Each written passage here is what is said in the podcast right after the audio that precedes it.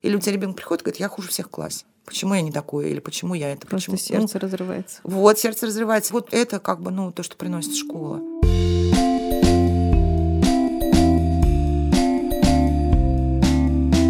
Всем привет! С вами снова самый честный и самый веселый подкаст о материнстве «Ты же мать». И мы его ведущие. Меня зовут Настя Хартулари. У меня есть дочка Варя, два года и почти пять месяцев. Меня зовут Саша Довлатова. У меня есть сын Миша, ему вот-вот будет 19, дочка Маша, ей еще 13, и сын Костик, ему 6. А меня зовут Настя Красильникова, у меня есть сын Федор, ему через неделю три с половиной года.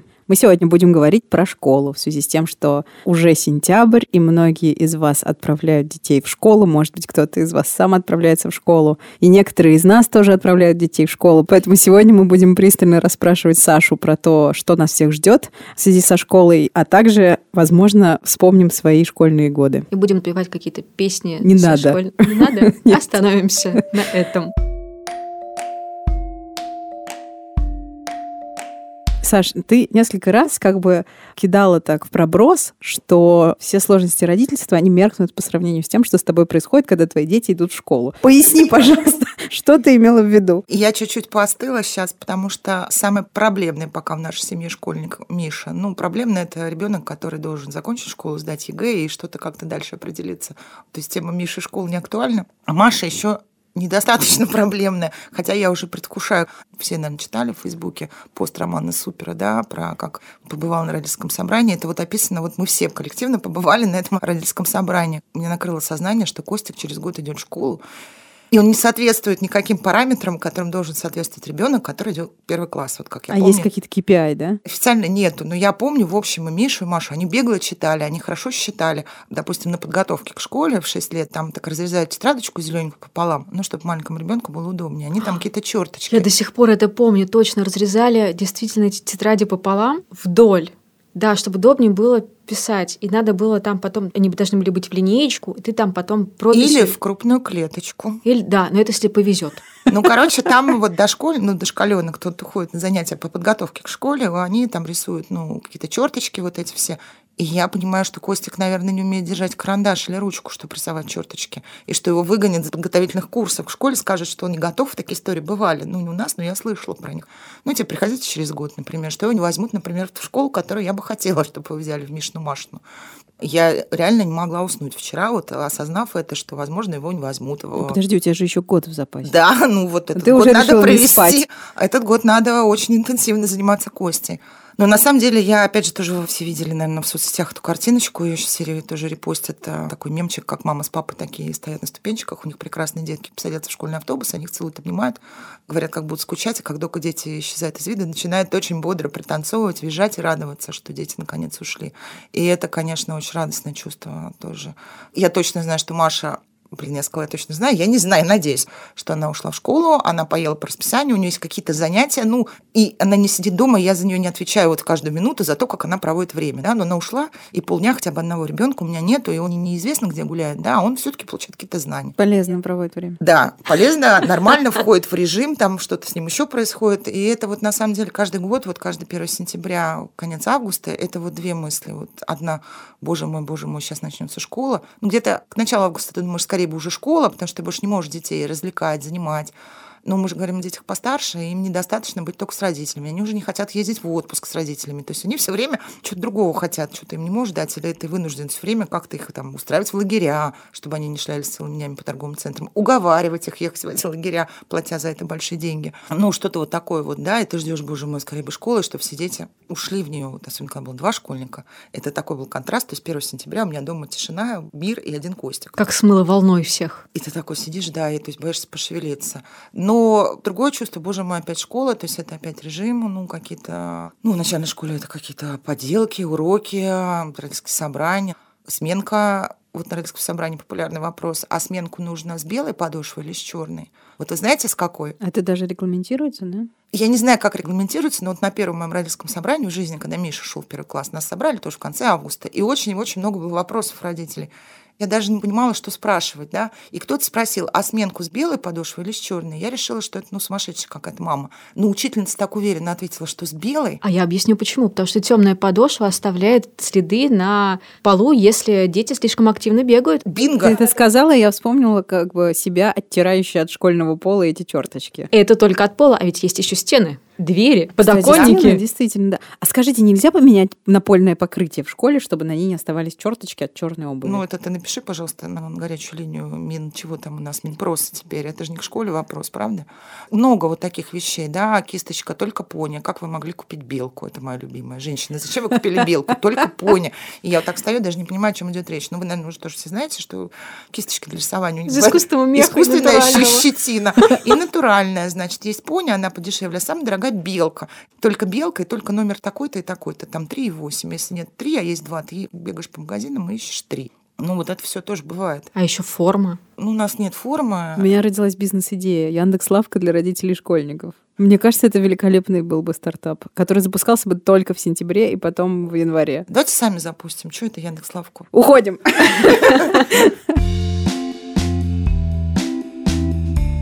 Выпускной из начальной школы это отдельный как бы Вот, кейс. выпускной из начальной школы это кайф. Я была у своего брата на выпускном из начальной школы. Такой хороший был праздник, очень веселый. Слушайте, у нас и 1 сентября в тех школах, где учатся мои дети, это очень приятный, очень веселый день. Но это линейка называется, у них не было линейки. У них ходили прикольные старшеклассники в таких ходулях.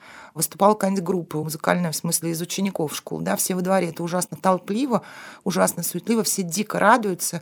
Все-все очень рады друг друга видеть. Это всегда музыка. Там, это всегда было очень весело. И в этом году не было вот такой праздничной линейки. И мы вот, когда об этом узнали, мы с мужем прям расстроились, что это мы ну, не отведем Машу в школу 1 сентября. Ну, это такой, при всем моем очень ироничном отношении к школе, ну, вот к этим всем проблемам, это такой прям реально праздник вот 1 сентября. Он прям реально все такие нарядные. Дети там стригутся, делают какие-то прически. Обязательно вот Маша там подгадывала, чтобы покраситься в красный, чтобы поближе к школе, чтобы, да, вот прийти вот, ну, какой-то другой. Или вот эта вот прекрасная традиция, когда старшеклассник себе сажает на плечо первоклашку, и первоклашка звонит в колокольчик, и вот, значит, старт уроком новому учебному году Когда дан. ты мама одиннадцатиклассника, как это все тоже, вот я помню. Ну, меня Миш не пускал уже 1 сентября в школу, но вот в одиннадцатом классе. Ты подглядывала? Нет, он разрешил, я не подглядывала. И разрешил прийти на последний звонок. Вот это все очень, конечно, когда это еще твой ребенок взрослый. У меня еще есть такая традиция прикольная. Мы каждый год, ну вот Миша как пошел в школу в 2008 году, я его сфоткала вот во дворе прямо, такого заспанного, несчастного, маленького, с какими-то цветами. В куртке было очень холодно. Таких осенних ботинках, такого одетого мамы, очень понятно, да, такого малыша, которого мама, спасибо, что не в шапке. И дальше я каждый год, вот перед тем, как сесть в машину поехать в школу, я фоткала там сначала Мишу, потом Миша и маленькая Маша, которая в садик пошла, потом Миша и постарше Маша, они не хотели фоткаться с друг с другом, но на 1 сентября, да, фотка будет, ладно, мы встанем, потом к ним там Костиков в переноске, да, в прошлом году была драма, потому что нас не было в Москве 1 сентября, и Маша пошла в школу чуть позже, а Миша шел в институт. И он пришел в наш двор, он, правда, сказал, что я это не успел сделать до вот 8.30, он пришел в обед, сделал фотку себя вот на том же месте, да, и прислал мне вот это. Каждый год этот альбом я открываю, это так, ну, видно, как Ну, они традиция меняются. какая-то. И знаете, как прикольно видно вот на всех фотографиях, когда дети мелкие, они одеты мамой. Не какая-то яркая одежда, они какие-то в туфельках красивых, еще что-то. Как только это 12 плюс или 11 плюс, они все в черном, в сером, в ка- в каких-то бесформенных вообще вещах. Вот один год был у Миши в восьмом классе, он попросил костюм. И единственная у нас фотография Миши в костюме. Тоже довольно странно он выглядит. Ну, и это вот так вот ты видишь, как все меняется, сразу такие воспоминания какие-то. Вроде школа кажется мимими. Саша, расскажи, пожалуйста, поскольку мы с Настей только думаем о том, Выпустились из школы. Это к чему сейчас такое замечание? Только буквально, да, закончили школу. Поскольку мы с Настей только когда-нибудь станем теми родителями, которые отведут детей в школу, вот мне очень интересно процесс адаптации детей к школе. Ты уже двоих отдала. Вот я помню себя, что я в какой-то момент в сентябре первого класса я проснулась утром, и маме сказала, «Ма, знаешь, мне не понравилось, и я не пойду в школу». Я сегодня не хочу. На что мама мне, разумеется, сказала, что ну как бы в смысле, вставай и иди. И я помню, что для меня было шоком, что ну вообще нет никакого варианта не идти. Я вдруг поняла в тот момент, что это некая колея, в которую вот ты встал, и как на работу надо каждый день ходить. Я понимаю, что сейчас немножко по-другому у детей, но как вот это вот вообще воспринимается детьми, которые жили в свободных каких-то условиях, вся эта там дисциплина, форма. Я не знаю, это будет понятно через год с Костиком, потому что Миш с Машей два года последний, 5 до 7 лет ходили в детский сад. И ходили оба, сейчас есть такая штука, как подготовительные курсы в школе, за которые ты платишь, это платное, да, там два раза в неделю на, там у них три или четыре занятия по полчасика. И понятно, что это делается для того, чтобы ребенок привык к зданию, чтобы оно ему было знакомое, да, чтобы он там ориентировался, ну, то есть как-то. А чем они там занимаются? У них есть русский, математика, литература, физкультура, чтение. Ну, вот рисуют в этих тетрадочках, угу. там что-то складывают. Ну, это такие вот Коля развивалки какие-то тоже. Но для меня это всегда было в первую очередь о том, что ребенок адаптируется к конкретной школе, к конкретному помещению, к конкретным учителям. И часто это еще бывают те учителя, которые берут первый класс, да, вот у меня не было никаких проблем адаптации. Я помню, как моя мама, вот мое детство, она взяла в том году, когда я шла в школу, отпуск в сентябре. Ну, все так говорили, что вот ребенку будет тяжело. Потом очень пожалела, потому что ну, два дня она меня отвела, дальше я ходила сама, и проблем не было. Поэтому я как-то к этому вот проще отношусь, но жду некоторых а, сюрпризов с Костиком, потому что он не ходит в детский сад. Потому что мы до сих пор считаем, что Костик малыш, а он почти школьник. Но ситуация, когда вот э, мама что-то я поняла, я не хочу идти в школу, но я в таких случаях говорю, ладно, давай не пойдем. Ну, пропустили день, ну, два, ну, даже неделю можно пропустить. Не, ну это, это невозможно в том случае, если у родителей работа, а ребенок в этот момент должен быть в школе. Тогда ты уговариваешь ребенка, как плачущего ребенка ведешь в сад, не знаю. Ты хочешь сказать, что адаптация у твоих двух старших детей прошла гладко? Да, в начальной школе, да, ну были какие-то там обиды, ничего не было драматического, что требовало бы каких-то ну, больших моральных, ментальных моих переживаний и вложений. Я гораздо сложнее вижу все с подростками, как в средней школе и дальше. Ну, единственное, жалко малышей будить, да, когда рано с утра надо зимой в школу, да, они такие сонные, когда ты их, ну, вы, наверное, помните свое детство тоже. Да себя жалко будить. А во сколько сейчас начинается школа? 8.30, но вот опять же новая реальность в связи с ковидом, допустим, нет единого начала уроков, школа составляет расписание. Вот Машины уроки начинаются 8.15. 8-8.15 это когда она должна быть в классе. Ужас. Маша золотая девочка, которая встает по будильнику, сама собирается, сама едет и не любит опаздывать опаздывать еще. Ну, это иногда случается, но, в принципе, она очень осознанная. Не надо будить. Мишу я будил до 11 класса. Маша будет меня. Но это тоже, кстати, сейчас новое потрясение последнего родительского собрания. Там был такой слайд, что если ребенка нет в школе полчаса уже от начала уроков, и учитель не знает, что с ним, администрация школы должна обратиться в комиссию по делам несовершеннолетних. И вот ситуация, я себе тут же представила ситуацию, в которой Маша проспала, и я проспала, и не предупредила учительницу. Ну, то есть ты с утра должен написать учительнице в WhatsApp, что Маша не придет там почему-то, ну, или кто-то, Ваня не придет. А если мы все вдруг проспали, то это типа к обеду я говорю гипотетически, и к тебе приходит уже комиссия по делам несовершеннолетних, потому что ты плохой родитель. Неизвестно, где твой ребенок. А вы еще не, даже не проснулись. Ну, комиссия вот пришла, вы так даже кофе я ставите. Маше показала этот слайд, Маша мне сказала, ну так вообще уже два года, это такое правило действует. Ты говоришь, что, значит, когда дети идут в школу, у тебя появляется свобода, потому что кто-то другой за них отвечает. Ты говоришь, что у них была легкая адаптация. Мы поняли, что с подростками сложнее, но а в какой момент ты понимаешь, что школа — это ужас. Ты встаешь каждое утро в 6.30, собираешь детей, отправляешь в школу. Ты ходишь на родительские собрания, где ты слышишь, что твой ребенок не делает то, то и то. Сейчас это не очень принято, сейчас это индивидуальные консультации, этого уже нет публично. Но я боюсь каждый раз встречаться индивидуально с учителем, чтобы услышать то, что мне скажет. Когда вот Миша учился в начальной школе, и тогда это все еще говорили в общем, я садилась на последней парте. И я помню, как зашла какая-то учительница, ой, даже помню эту учительницу, говорит, так, а родители Балдина есть? И я так прячусь, знаете, пытаюсь залезть под эту парту, говорю, нет, их сегодня нету. А какие-то мамочки с первой парты так на меня показывают, вон, вон там мама сидит. Уныло вылезая, говорит, прекрасное Миша написала сочинение, такое прекрасное написала сочинение, вот Миша, прямо я в восторге, такой хороший мальчик. Ну, такой был один раз, и это я прям, знаете, у меня спина выпрямилась, я такая... Золотой фонд воспоминаний. Да, потому что обычно это что-то, ну, другое. Потом мне сложно было, я сейчас научилась немножко, но я все равно боюсь взаимодействовать взаимодействовать с учителями. Когда тебе что-то говорят, Ой, ну школа это система, да, в которую твой ребенок вписывается, не вписывается. Миша не очень вписывался, Маша более. Ой, Миша проблем, он дрался там, он э, не слушал на уроке. Не ужас, ужас, бывает хуже, я знаю теперь уже, да. Но я все время чувствовала себя виноватой, я боялась, мне делали замечания учителя, я не знала, как ответить. Ну, известно, а что... значит тебе делали замечания? Ну, вот учитель говорит, ужасно ведет себя на русском и смотрит на тебя. Он... Так, а что он на тебя-то смотрит? На русском-то он с ним?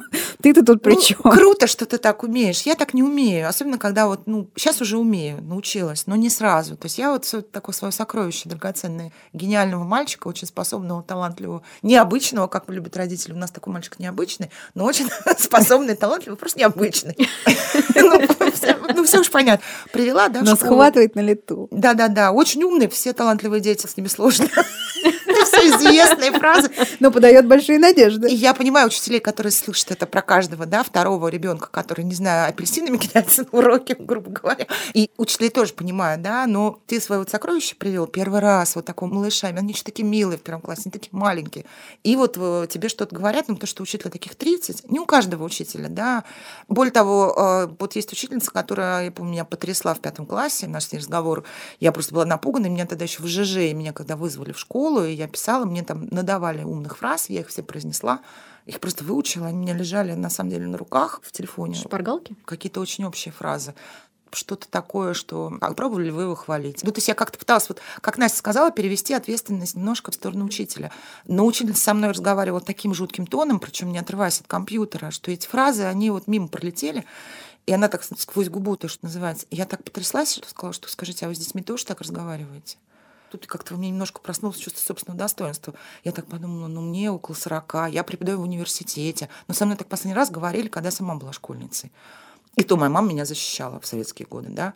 И учительница вдруг так встрепенулась. И дальше мы совершенно нормально с ней поговорили. Mm-hmm. Абсолютно. Мы в прекрасных отношениях до сих пор. Я ее очень люблю, да, как бы. И, то есть она, правда, очень хорошая учительница. Ну вот стресс там у нее, не знаю, усталость, выгорание, все что угодно. Но это хороший учитель. А бывают разные, да. Потом эти разные учителя, вот ребенок говорит, на меня она наорала ну вот я представила себе Настю Красильникову, которой Федор сказал, что у него нарала учительница. Мне кажется, на следующий день школа просто ну, не будет. Закатают на этом бетон. месте. Я так не могу. Я немножко научилась к окончанию Миши вот старшей школы. И за Машу несколько раз вступалась так очень резво. И Маша мне уже просто этого не делать, потому что это слишком. Но правда радуется, что я за нее вступаюсь. Много таких вот каких-то вещей. Потом это, опять же, у тебя ребенок в системе. У него выстраивается дикое количество отношений с другими детьми в своем классе, в параллельных классах, еще в каких-то с учителями, которых много, да,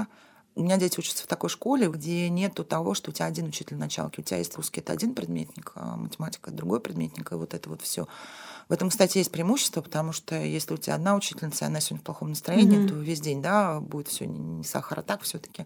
И ребенок тебе может жаловаться, да. Еще понять, вот она на меня наорала, она там несправедливая, она. Тут бы еще понять, что значит наорала. Потому что мне однажды Маша так сказала, как на нее наорали. Я так возмутилась, а потом стала говорить, а как наорал? Но она так на меня смотрела и бровями вот так делала. Ну, то есть хорошо, что я не успела позвонить учительнице, как вы смели орать на моего ребенка, например. Ну, потому что выяснилось, что Маша тоже там что-то не то делала. Вот, и учительница не строго посмотрела. Но в 7 лет это звучит как на меня наорала и вообще на злая. И вот ты все время должен в этом как-то балансировать. Потом твой ребенок начинает получать плохие оценки. Угу. Хорошо, когда ты не паришься и не сравниваешь его с другими. А в начальной школе это сложно. А в начальной школе же не сразу оценки. Ну, по-моему, в первом классе не ставят, или первую четверть. В разных школах по-разному. В нашей не ставят всю начальную школу, и потом дети такие в четвертом классе или в пятом, в полном ауте. У нас еще в школе десятибальная система, от нуля mm-hmm. до десяти. И потом дети такие в ауте, у меня семь, у меня четыре, а это что, да, в пятом классе. То есть очень удобно, когда детей не оценивают началки, но потом их ставят, не ставят, все равно есть аттестация, не аттестация, да. Mm-hmm. И вот это все начинается, и вот у этого ребенка кривые руки, он плохо рисует, и тебе жалко его, он переживает из-за этого рисунка. Ну, либо ты рисуешь вместе с ним там дома, неважно, рисуешь, пишешь, там решаешь задачи, либо ты проводишь большую очень работу, объясняя ему, что, ну, не всем дано, ничего страшного, мы не переживаем из-за оценок, но это все время требует от тебя вот морально очень сильной вовлеченности. Объясни, пожалуйста, с оценками проблема у кого, у детей или у тебя? Бывает, что у мамы расстраивается, хочет, чтобы это классика вообще, чтобы ребенок хорошо учился, поэтому делать за него все домашки. Я проходила и так, и, и по-другому, я что только не делала, по-разному. А бывает, что ребенок переживает, и ты не можешь ему помочь, ну, блин, потому что он плохо рисует. И от тебя требуются большие усилия встраивания, опять же, ребенка в систему, да, объяснение ему, что, ну, не все хорошо рисуют.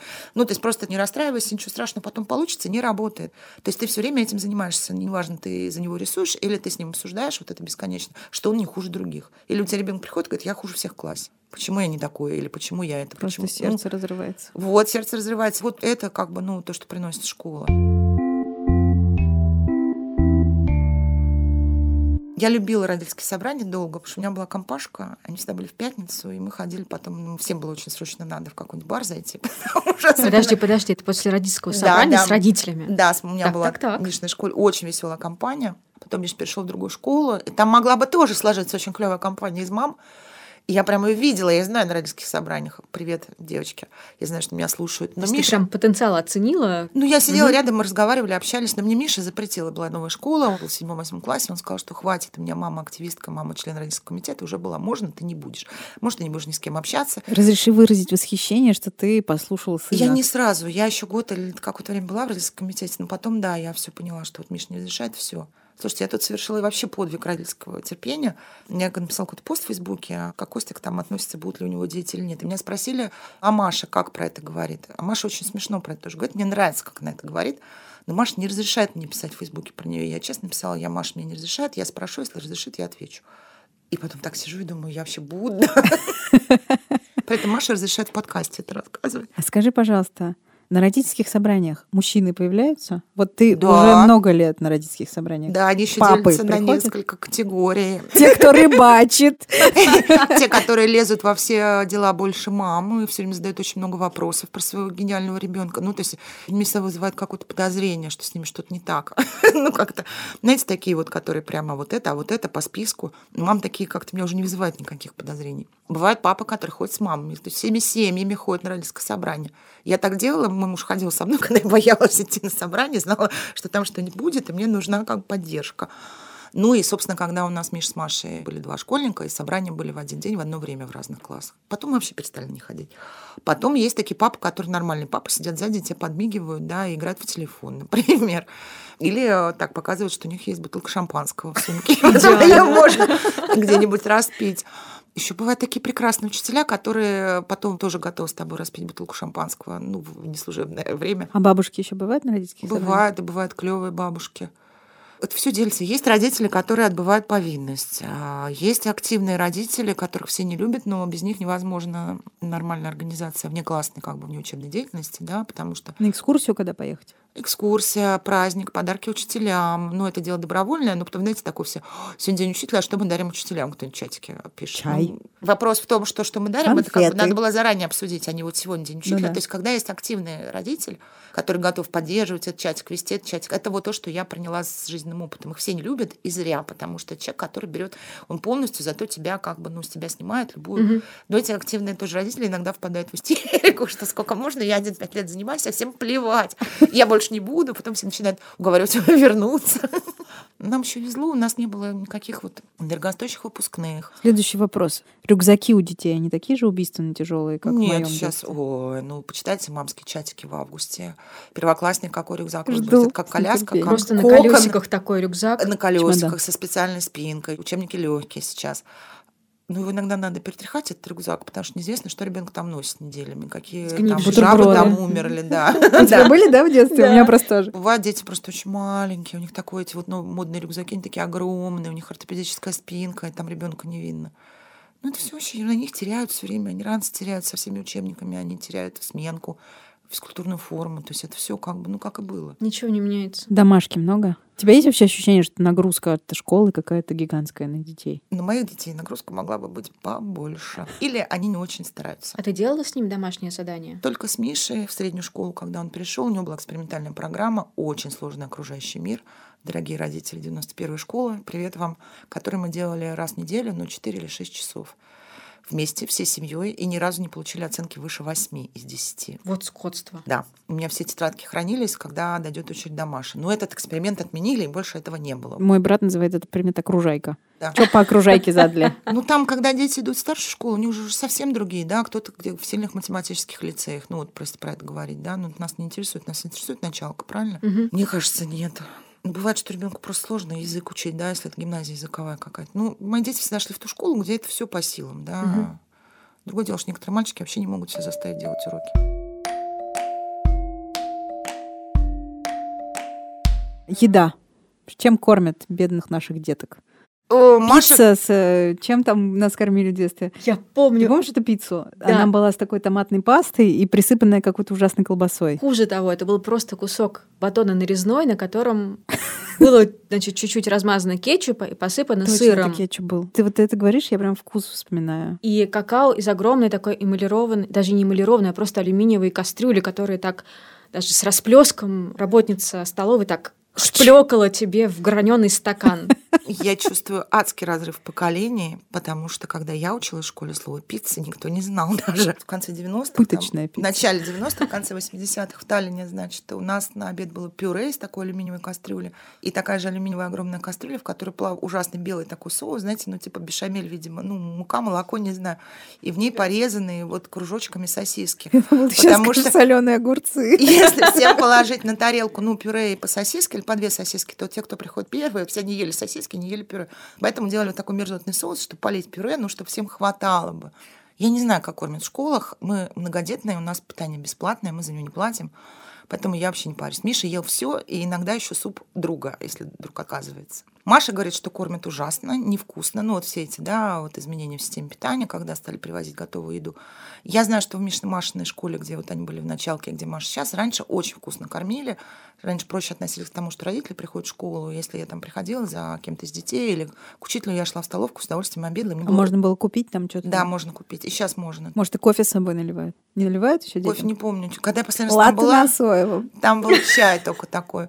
И что-то было, да, обед можно было и комплексный, и такой секой, еще вот пирожки. Вот пицца была, кстати, очень вкусная у них, сосиска в тесте божественная. И суп был божественный. Он такой столовский, но божественный. Но потом говорят... У меня просто сосиска в тесте сейчас вот так летает вокруг головы, я так хочу ее теперь. Маша говорит, что сейчас кормит ужасно. Я не знаю, с чем это связано, с тем, что правда кормит ужасно, или с тем, что в соседнем со школы здании открылся KFC. И дети все, понятно, да. Ну, вроде он закрылся, кстати. И я даю с собой. Ну, потому что я понимаю, что ну, у нее есть карман деньги, что-то она купит, но я хочу, чтобы она что-то съела более-менее, ну, умеренно полезное. Или, например, я знаю, что она с утра бежит, и она уходит без завтрака, и тогда она может по дороге что-то съесть. И я делаю какие-то сэндвичи, там морковочку, там еще что-то. Больше всего котируется мама, которая детям делает суши дома. Ну, покупать дорого, да, можно угу. самим накрутить. И у Маши есть подружка, они с мамой это делают, и они делают сразу много, ты что всех девочек угостить. Это ура, вау. Они собрались за полчаса до начала уроков, даже едят роллы. Я вспоминаю каких-нибудь американских блогеров, которые периодически выкладывают идеальные фотографии, где такой ящичек с едой для... Ланчбокс. Ланчбокс, да. Или бенто, да, для малыша, где в виде рожец, все так красиво, аккуратно разложено. Я, конечно, представляю как это все, когда ты несешь это в рюкзаке, все это перемешивается и, во что превращается эта красота, но... Я делаю с вечера, я делаю сэндвичи, ну, такую самую простую, Боже, я даже салат когда-то делала, какой-то, который Маша любит. Все в отдельной коробочке, и надо, чтобы это влезло в один контейнер, не, не очень тяжелый. Но самое главное, надо, чтобы ребенок это не забыл с утра.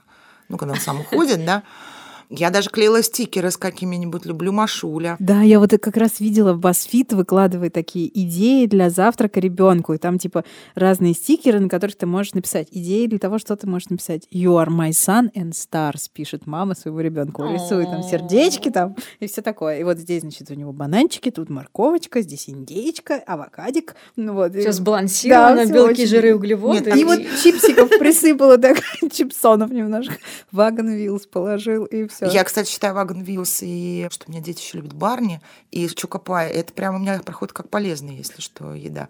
Как завтрак. Ну, что это, сладкое углеводы. У меня сейчас перед глазами Choco Pie поплыл, нормально. Шоколадки же, да, то есть не чисто шоколад, а так все таки Лишь бы съел ребенок. Еще тут же проблема, чтобы, ну, ты хочешь, чтобы он поел, да, а не ходил голодный. Ребенок, может, если невкусно, он есть не будет ни там, нигде. Его не заставишь, да, угу. а потом ему может стать плохо, да. Уже не понимает, что ему плохо, потому что он голодный. Когда Миша вот учился в начальной школе, это был просто, ну, мне кажется, у меня депрессия началась не посредовая, а когда Миша пошел в школу. Ну, то есть это самые страшные были какие-то годы, пока я научился все это принимать. Потому что ты взаимодействуешь с системой, да, для которой твой ребенок это один из винтиков, а для тебя это драгоценное сокровище, творческое, очень умное, талантливое, которого никто не понимает. Вот все говорят, хорошая школа, плохая. Вот в этой школе хорошо, а в этой плохо. Сегодня она у тебя хорошая, завтра что-то случилось, она плохая. Послезавтра там еще что-то. Да, ну есть, понятно, есть топ школ какой-то. Это еще отдельная песня выбирать школу. Но никто не гарантирует, что районная ближайшая к дому школа не подойдет твоему ребенку лучше, да, чем какая-то топовая супершкола. И это все очень неровный процесс. Сегодня так, завтра по-другому. Сегодня у тебя все хорошо, завтра все плохо. Ну, то есть школа это в любом случае какая-то система, с которой тебе придется взаимодействовать. Ну или забирать ребенка на домашнее образование. Ну, я тебя слушаю, и мне сейчас кажется, что, в общем-то, какая бы эта школа ни была, и как бы ни проходила адаптация, все равно можно найти своих единомышленников, с которыми можно выпить шампанского после родительского собрания. А самое главное, мне кажется, твой малыш, ребенок от первоклассника, а потом старшеклассник, и трудный подросток найдет каких-то своих друзей. А может не найти. А может и не найти. Но в любом случае он получит какой-то опыт, и он может быть полезным. Как это говорят, в любом случае твоему ребенку будет с чем пойти к психотерапевту.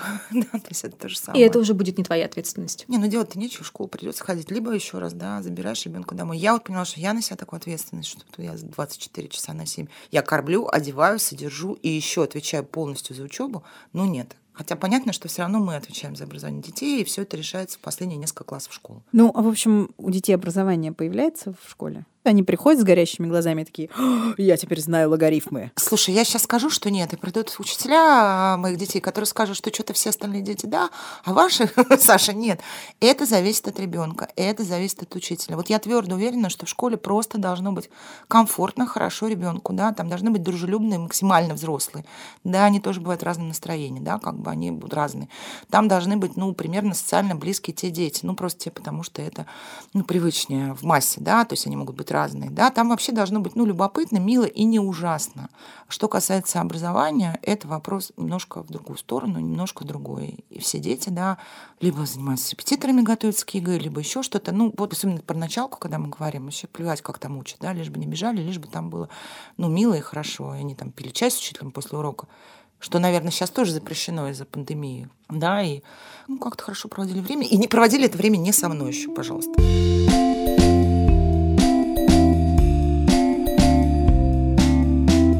С вами был подкаст «Ты же мать». Встретимся здесь же через неделю. А пока, пожалуйста, подпишитесь на нас на всех платформах, где есть подкасты.